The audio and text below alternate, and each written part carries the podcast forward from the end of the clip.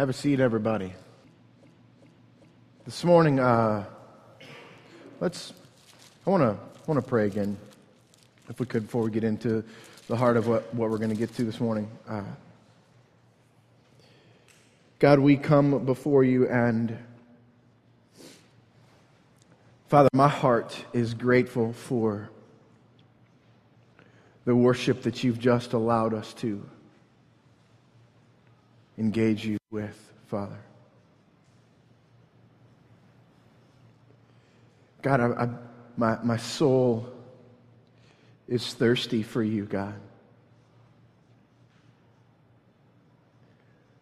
Lord, you're leading my heart to hunger and thirst for you.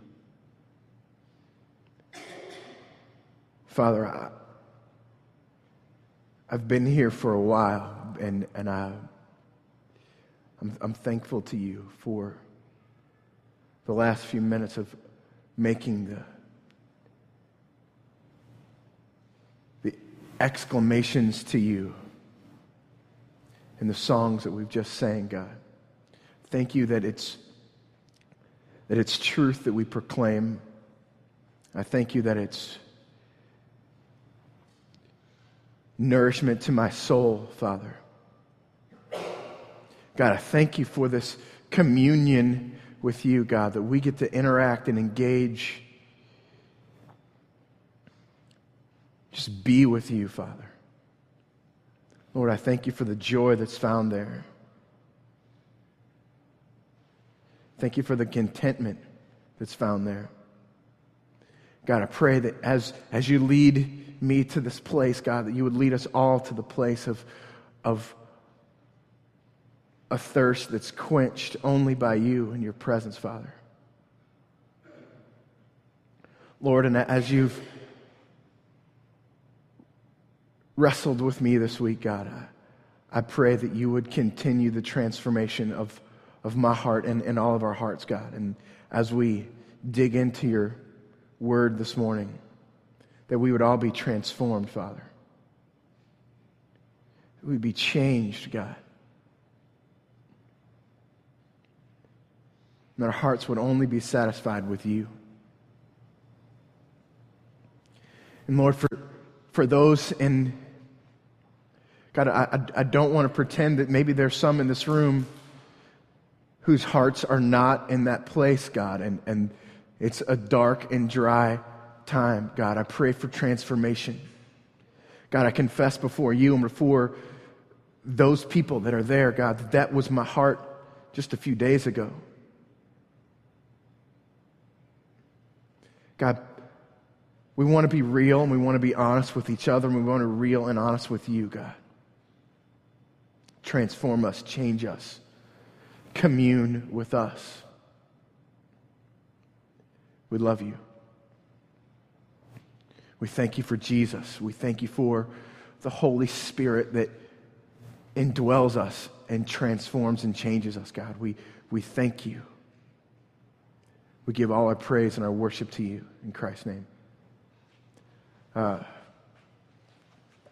so, James is where we're going to start out with, but we're going to be in a bunch of different places this morning, and the stuff's going to be on the screen above me. Uh, but before we get there, for, for those of you who are, are visiting with us today, this is the, the third of three messages on this idea of, of homosexuality and, and engaging the culture and the question that culture is asking. One of the important roles of a church that is concerned about affecting the culture is to that, that church needs to listen to the questions that culture is asking and then respond to those questions in a biblical way. All right? So, really, the, the motivation then is twofold is one, to respond to those questions, but probably just because of, of who we are and where we find ourselves and the, the demographics of, of North Church, probably the, the bigger, more profound reason that we're here doing these is so that we, as, as people living in this culture, can have an answer to the questions that culture is asking. And what I mean is, your neighbor, the, the person who shares a cubicle with you, uh, your, your brother, your sister, your uncle, that, so that we can have this ready reflex type of response to the questions that culture is asking.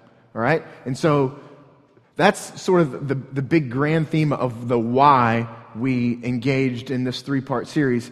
And more than that, why this message this morning to help us to have that answer. Um, so, w- having said that, I want to say this to the one who wrestles with the sin of homosexuality and to the one who is engaging a culture who is wrestling with the sin of homosexuality that's asking this question.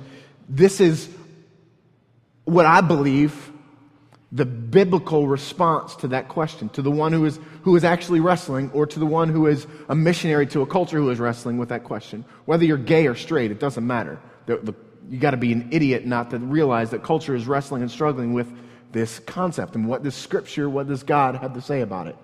Here's what I believe Scripture and God has to say about homosexuality.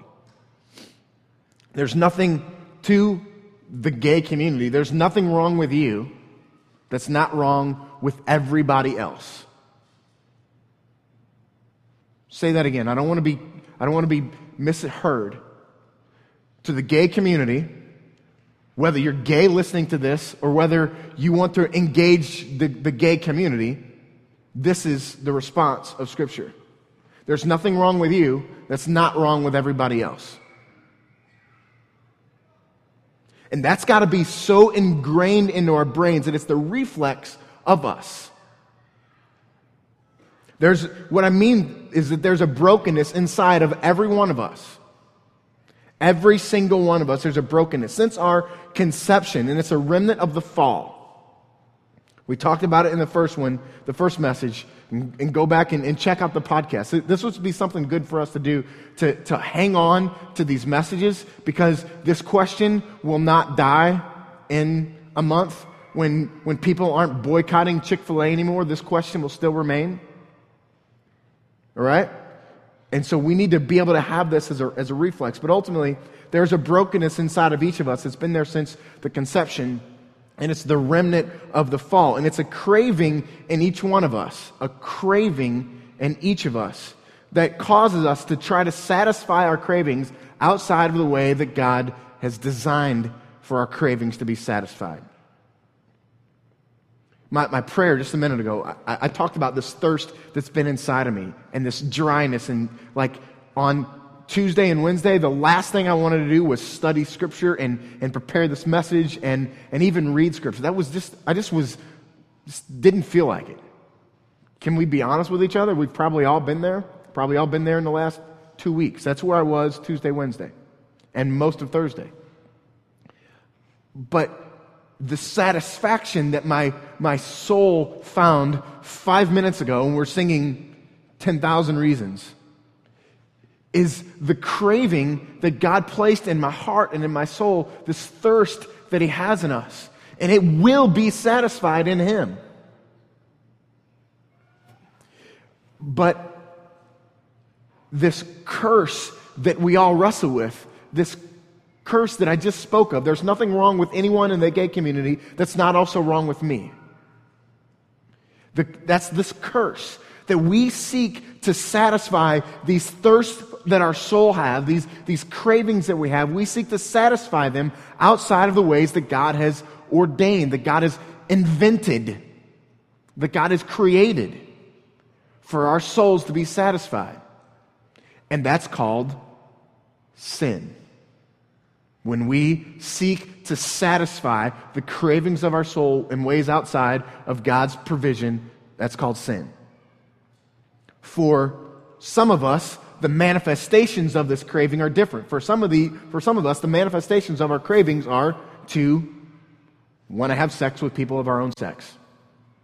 For some of us, it's these cravings are alcoholism, lust, adultery, anything. Anything that, that you wrestle with. And we'll talk in, in Hebrews later about the, the sin that easily entangles us. Every one of us have something. If I said to you, what is a sin that you've been wrestling with since like high school? What is that sin? Probably it'll pop right into your mind without much thought. This is it. This is the struggle that we're in, that we're in the midst of, that we have to come to grips with. And we're going to see in 1 Corinthians here in just a second how God and, and Paul rebukes us for rebuking culture without rebuking ourselves. And I, that's the reflex that I want us to, to get to. That any rebuke that we have for culture or for somebody else is the same rebuke that we place on ourselves. That we hold everyone to the same standard we're holding to ourselves. Um, James 1 14 through 15. This will be on, on the screen above you, um, above me. Verses 14 and 15. But each person is tempted when he is lured and enticed by his own desire. Then desire, when it is conceived, gives birth to sin. And sin, when it is fully grown, brings forth death. What these verses are talking about is really what, what I've just been, been talking about here. And I want you to, to know that these verses appear in the context of James teaching his church about temptation and how to wrestle and deal with temptation. And I, I want to say this that physical acts are really just the end of the sin. What this is teaching us here is that sin is born in our, in our minds. Let's, let's look back at, at what this says, and then we'll, we'll talk about this word desire, which is where sin is born. Verse 14 But each person is tempted when he is lured and enticed by his own desires. Do you see where the temptation and the luring is born? It's born in your desire. You see that in verse 14? Then desire, when it has conceived, gives birth to sin.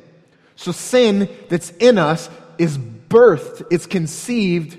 Conception of sin is right there in every one of us.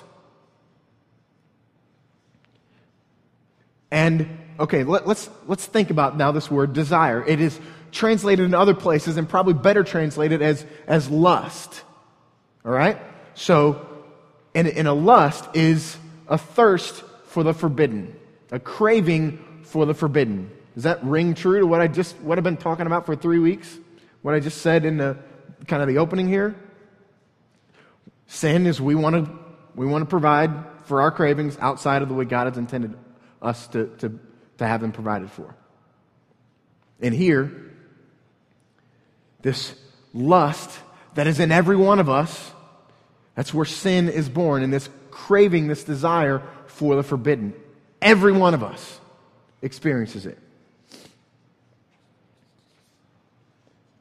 Um, I want to be, be clear, though, those who who, who hear this, who struggle with same sex attraction or struggle with homosexuality, and, and to those who, who attempt to speak the truth to those people. Nothing is wrong with anyone in the homosexual community that is not also wrong with us. We all have a problem that leads us to lust, that leads us to crave the forbidden. And this is, this is a huge, huge point that the gay community and the church on mission to the gay community and to the culture really has to fully comprehend in a way that's, that's a reflex for us. But here's, here's the good news to that. I've, this difficult problem that we all wrestle with, the good news to this problem is God has provided for this problem. He's provided His Son in the accomplished work on the cross to bring us to a place where we are justified. We'll talk more about justification in a bit. I, I, if you've been here long, you, you know that I don't like to use religious words without defining what they mean, because I don't want you to think something about justification that's not true. And I, I want you to, to fully understand what it means to be justified. So the finished work of cross leaves us justified, leaves us with our ticket to heaven. But not only that, the finished work of the cross doesn't just give us our ticket to heaven, it also gives us this thing called sanctification. And that's where we'll spend most of our time this morning talking about what it means to be sanctified and what it means to pursue being sanctified. It's a not yet, but already sort of idea. Like it's, it's a present reality for us that we are sanctified when we are in Christ. But it's also a reality that we are pursuing our sanctification. And we'll talk about what that means. But, but really, it just means how to defeat sin in your life. And that's this process of sanctification. And the, the thing that I've, I've kind of really put a smile on my face this week about is this idea we're gathering here today and you know we had the you know the deal with like chick-fil-a and sex culture and bible and, and all that stuff and this homosexuality gay marriage conversation that's happening. I believe that it's just like god to, to bring this up to get us all lathered up in this weird and, and, and crazy and, and intense these debates that are happening. I believe that, that it's just like God to bring that debate up, not to teach us what he has to say about homosexuality, but instead what he has to teach us about our sin and our desperate need for him. Every one of us. So we think we're trying to pursue this understanding about what does God have to say about homosexuality? When in fact, God wants us to pursue here's what I have to say about sin, and here's what I've provided to you to defeat sin. And so we'll talk about that. God is giving us the tools to defeat sin. So, 1 Corinthians 6, uh, 9 through 11, that will form the, the bulk of our, our text this morning. Uh, and it's going to be on the, the screen above me here in just a second. Let's read it.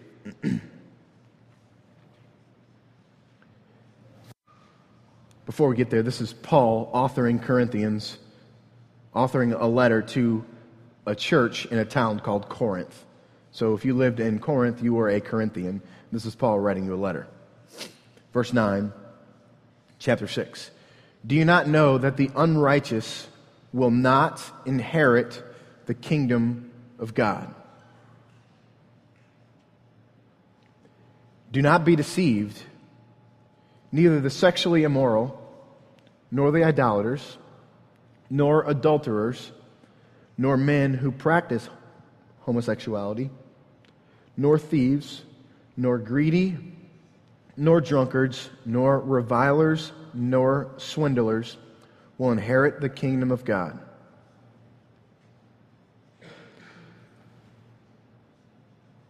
This is what is heard by many times in culture. We're out. I'm out. I can't be in the kingdom of God. This is what the homosexual community hears. I can't. I'm out. I can't be in the community of God. I can't be in the kingdom of God. But verse 11 is so powerful. And such were some of you.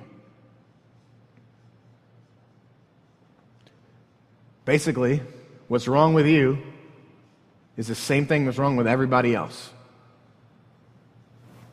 And such were some of you. But you, you, Christian, you follower of Jesus in Corinth, you follower of Jesus in North County, you, engager of the culture war, you were washed. You were sanctified. You were justified in the name of the Lord Jesus Christ and by the Spirit of God. I want to be clear here what, what's happened here washed, sanctified, and justified. We are all the passive agent by passive agent, I mean we didn't do anything. We had something done to us, but we didn't do anything.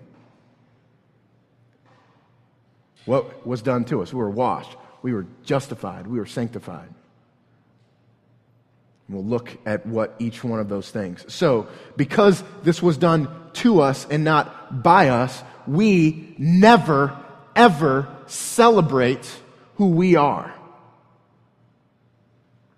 This 10,000 reasons for my heart to sing where I was in the back. I, am sorry for those of you that are kind of back there. I was singing loud and I was singing bad. But that is, that is no celebration of anything that lies within Rick. It's only a celebration of a wonderful, wonderful and holy God who has sanctified and justified and washed me.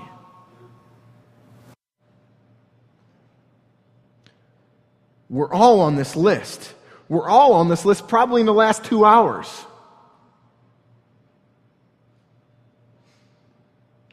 Let's look, spend our time this morning looking at verse 11 because it's so beautiful. Go to the end first, where it says, In the name of the Lord Jesus Christ by the Spirit of God. Ultimately, all these things that happened to you were happened to you because of what Jesus did. That's what in the name of Jesus means because of what Jesus did. Right? And then by the power of the Spirit of God, the energy, the motivator, the driving force, get a, a physics lesson here, the, the catalyst for the movement that happened in you is the Holy Spirit of God. Just, do you hear that? Catalyst of what's happened in you and what's happening in you and what will happen to you. The catalyst for that is the Holy Spirit of God your cleansing, your washing, your justification, your sanctification, all of that stuff happened and is happening by the Spirit of God. So, the gay and the straight are both thoroughly dependent upon mercy and grace. Do you hear that? want to jump, want to stand up on this and scream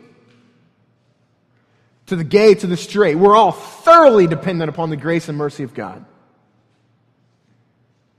And that's got to be, as we engage this culture, this screaming, asking this question, desperate for someone to, to speak to this. This is our reflex. You and I are both completely dependent upon the grace and mercy of God. Period. So, what is this? Let's go back to the first part of verse 11 and, and look at each one of these things washed, sanctified, and justified. What does it mean to be washed? It's a spiritual cleansing from the guilt and power of sin. That's what it means to be washed. You were washed. Past tense. You were washed. You've been freed, spiritually freed and cleansed from the power of sin. Residing in you, let me state it another way residing in you is the power to not sin. You were washed.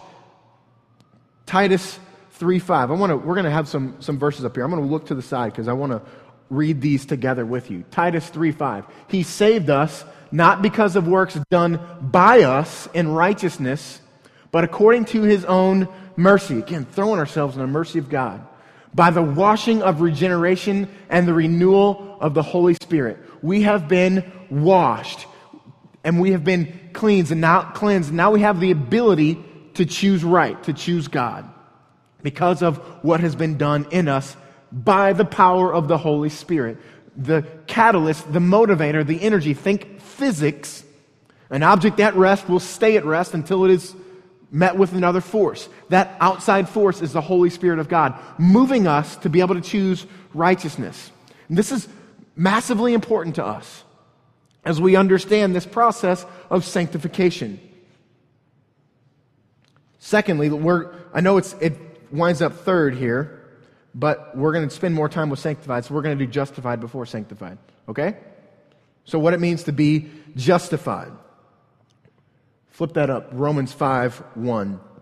Romans 5 1. Therefore, since we have been justified by faith, we have peace with God through our Lord Jesus Christ. This word justified is a legal term used in legal settings. All right? Um, when you study languages, you study semantic domains. Semantic is just the way that words fit together. That's semantics. You know, you argue in semantics. It's, you're just arranging words to prove your argument. That's what semantic. And domain is, is, where, is where you live. So words living, all right, where the, where the words live is semantic domain. So when you study scripture, when you study languages, study languages that are not your own, especially, you got to understand the semantic domain. The semantic domain for this word justified is in, in a legal sense. So, what's happened here to you, the semantic domain of justified, is legally you've been rendered righteous. You've been rendered not guilty. Not just where the judge proclaims you to be not guilty, but everybody looks at you kind of like, yeah, you did it, you just beat the system. That's not this sort of justified. It is, your record is expunged, this didn't happen, nobody looks at you cross eyed. This is justified. The semantic domain is a courtroom of justified. Therefore, since we have been justified by our faith in Christ, it's trust and surrender, completely surrendering to who God is and completely trusting that He has our best interest and our best intent in mind, we have access to His faith. We have peace with God through our Lord Jesus Christ. We'll talk about that peace, that communion, that fellowship as we continue. But our last word to wrestle with is to be sanctified. Sanctified means the act of being made holy or being set apart by God. And it's being sanctified and being made holy for a purpose. And here's um, I was a youth group kid, grew up in a youth group, and when somebody says, like, holy, be holy, what I heard was, be like the old lady in the second row of our church who doesn't have any fun. That's what I heard. And that's what the culture hears. But there's so much more to being holy. Here's, here's what this word means to be set apart by God, to, to be holy, is you were created. Listen closely, please. This is massively important. It's the motivator, it's what drives us, it's the carrot that drives us to this sanctification, to this striving to be holy back in the garden when everything was good and Adam and Eve were engaged with one another and engaged with God, they were naked and unashamed. And I've, I've preached on this like a million times, I feel like. This idea of naked and unashamed. But I've preached on it a million times because it's so massively important for us. We've got to get back to this place. It's got to be the craving of our soul because the cravings that are in you are only satisfied by getting back to that place. Whenever you hear this idea of the kingdom of God, God is striving, sent his son Jesus to get us back to that moment in the garden when we're naked and unashamed before our fellow man and before God. And what naked and unashamed means is just a, a complete, just contentment and vulnerability. I am fully known and I'm fully comfortable with being known. And here's, here's the thing, guys. I, think our church has created this, a, a bit of a culture that can be really dangerous because the culture that's here is we can wear shorts or flip flops or, and, and we can engage in one another's lives and know the sin in people's lives. And so we think that we have this sort of naked and unashamed before each other and we convince ourselves that that's true, but there's still large, massive parts of us that hide from that. And that a, a, really dangerous place to be in the Christian life is to think you're someplace that you're not. And I'm scared to death that that's where we are. I think I'm exactly where I'm supposed to be, and I'm comfortable there, and I'll stay there until you look around and realize I am really thirsty. And I'm really cold and I don't see anybody. That's the danger of where we are when we think we have something that we don't have. And this is what all of this is about. Your justification, your being washed, your breath, the things that happen to you, the circumstances in your life. Do we real every single thing that happens to you is God moving and shaping and being sovereign and ordaining things so that we'll pay attention to the fact that He's trying to replace the sin in us with Himself. He's trying to get us back to the place pre fall in the garden where we're naked and unashamed before Him and before each other. Known and fully known. Because that is the only place where every craving that we've ever had will be satisfied. So, all that we do here, and we're wrestling with that, every single thing that we do here has to be about getting us and back to that place and then showing us how to be missionaries in this culture to get us to that place. That's the whole point of your existence. It's not to go play football and eat soup this afternoon. All the way, you guys are all welcome to come to my house. We'll eat football and play, uh, we'll eat soup and play football.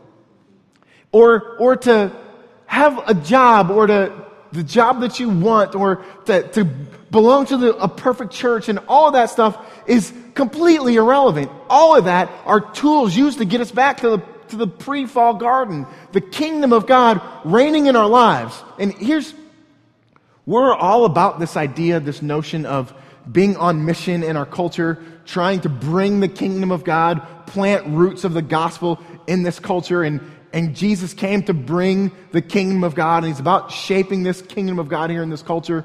But more than that, before that, He's about placing the kingdom of God in our souls.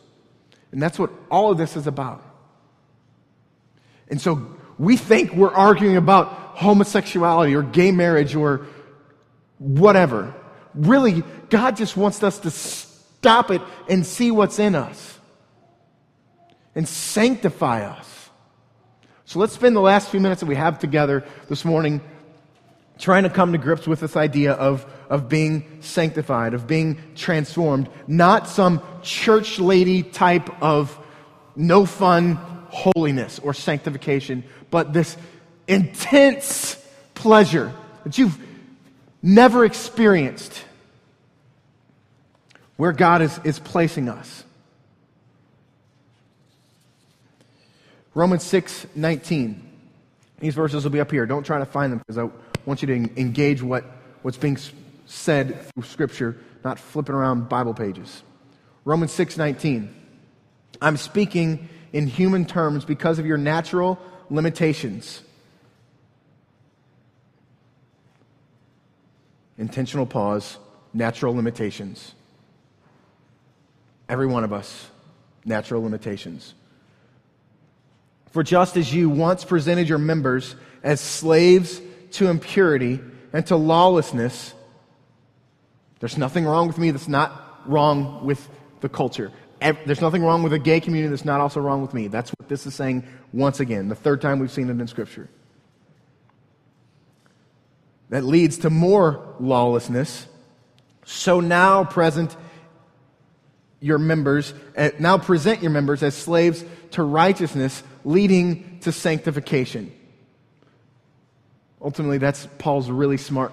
Romans is, is a really great, but really deep and hard to comprehend book. But ultimately, what Paul is saying here is the Spirit of God gives you the power to change.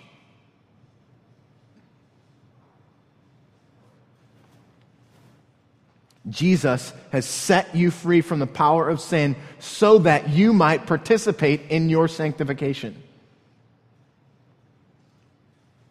Philippians 3 13 and 14.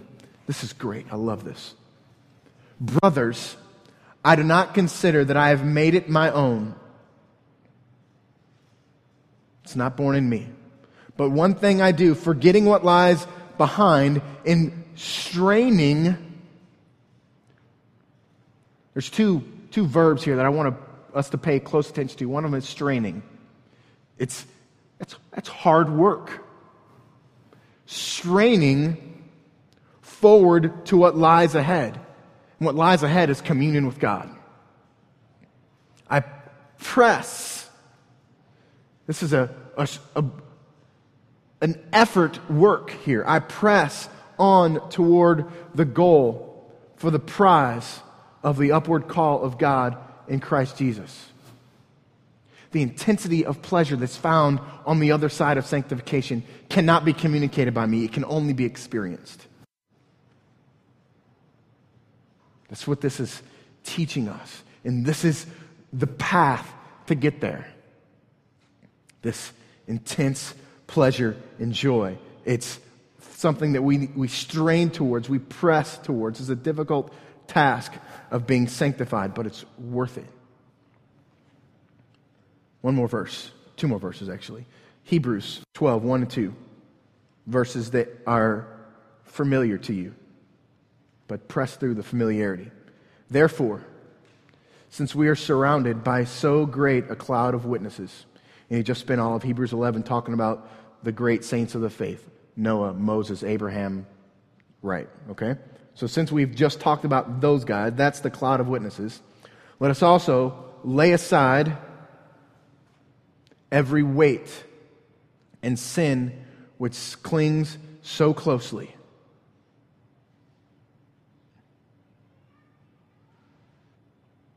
Let us also lay aside every weight and sin which clings so closely. Please take this verse in the context of, of, of our why we're gathered here today. If, if you are gay or if you are engaging a, a community that is wrestling with this, please understand this verse. We, we struggle with something that's inside of us that's not supposed to be there. It's a sin and brokenness that makes us lust and crave the forbidden. Nobody's any different than anybody else.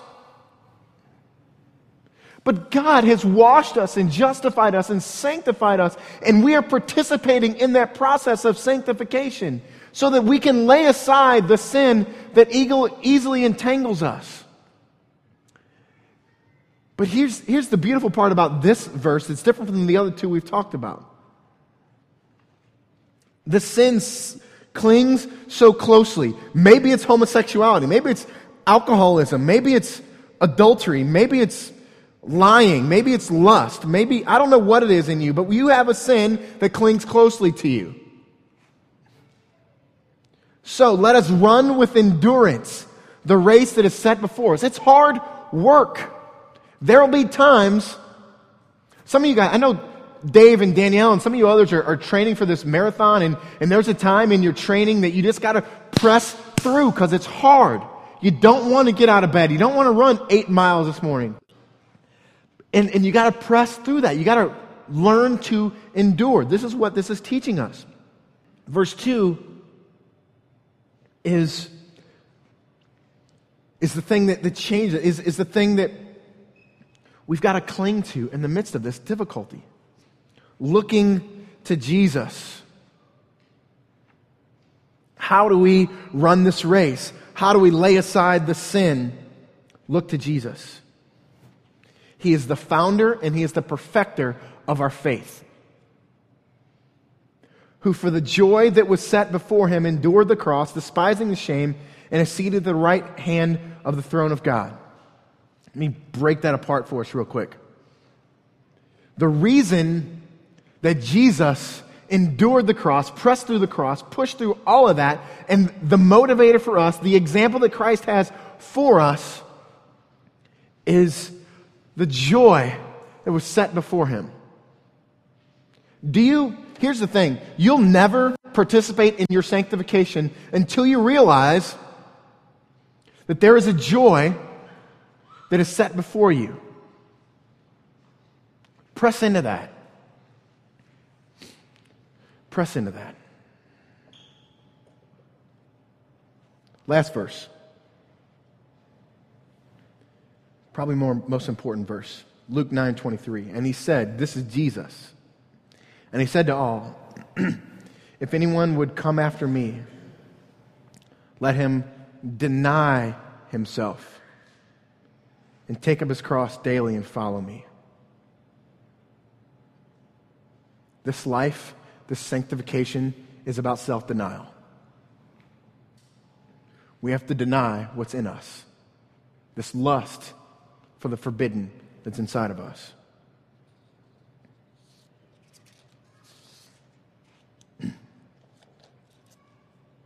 Recently, we did a series called Stories The Grace of God on Display. We showed a video of, of somebody who had transformation in their life.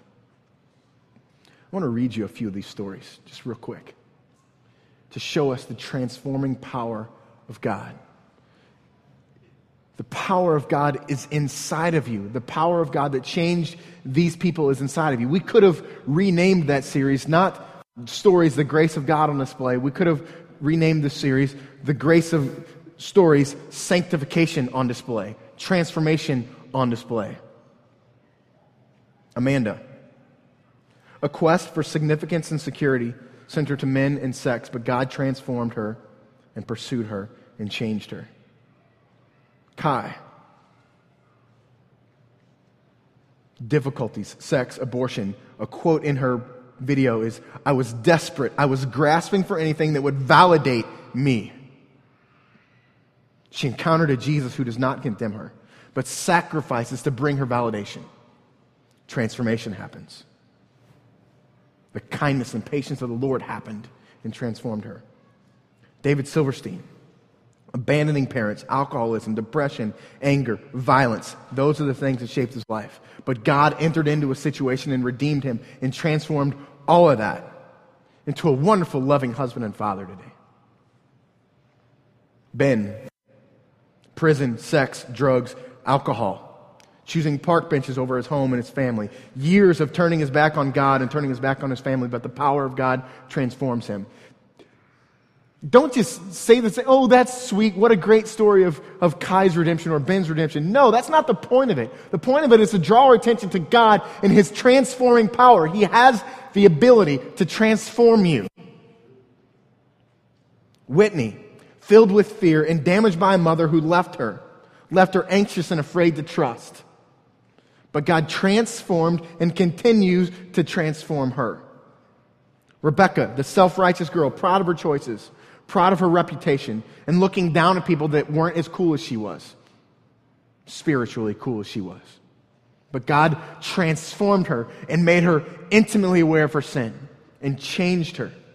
Rick, the product of an abusive and mean father who turned to drugs and alcohol, met Jesus and was so powerfully transformed that he served his abuser. He bathed his abuser. He cut his abuser's toenails for 10 years.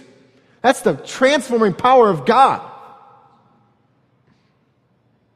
that's available for every one of us. Stephanie, who's teaching my kids right now about Jesus Christ. Burned by the church and scorned by its leader, she turns to drugs and alcohol. Shame, fear, and loneliness imprison her. She's alone. Jesus enters in and transforms her.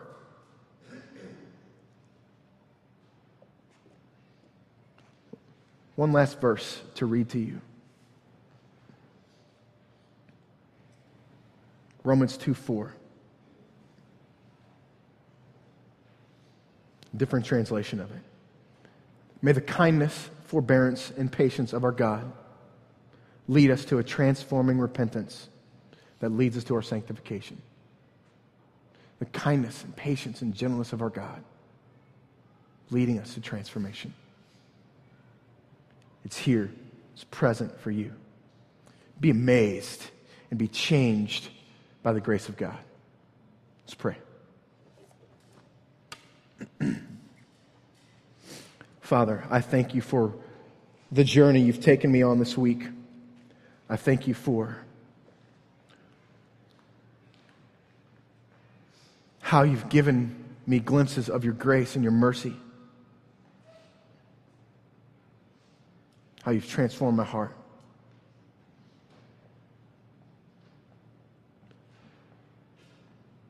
God, will you bring us all this morning to the place where we're amazed and changed by your grace? In Christ's name.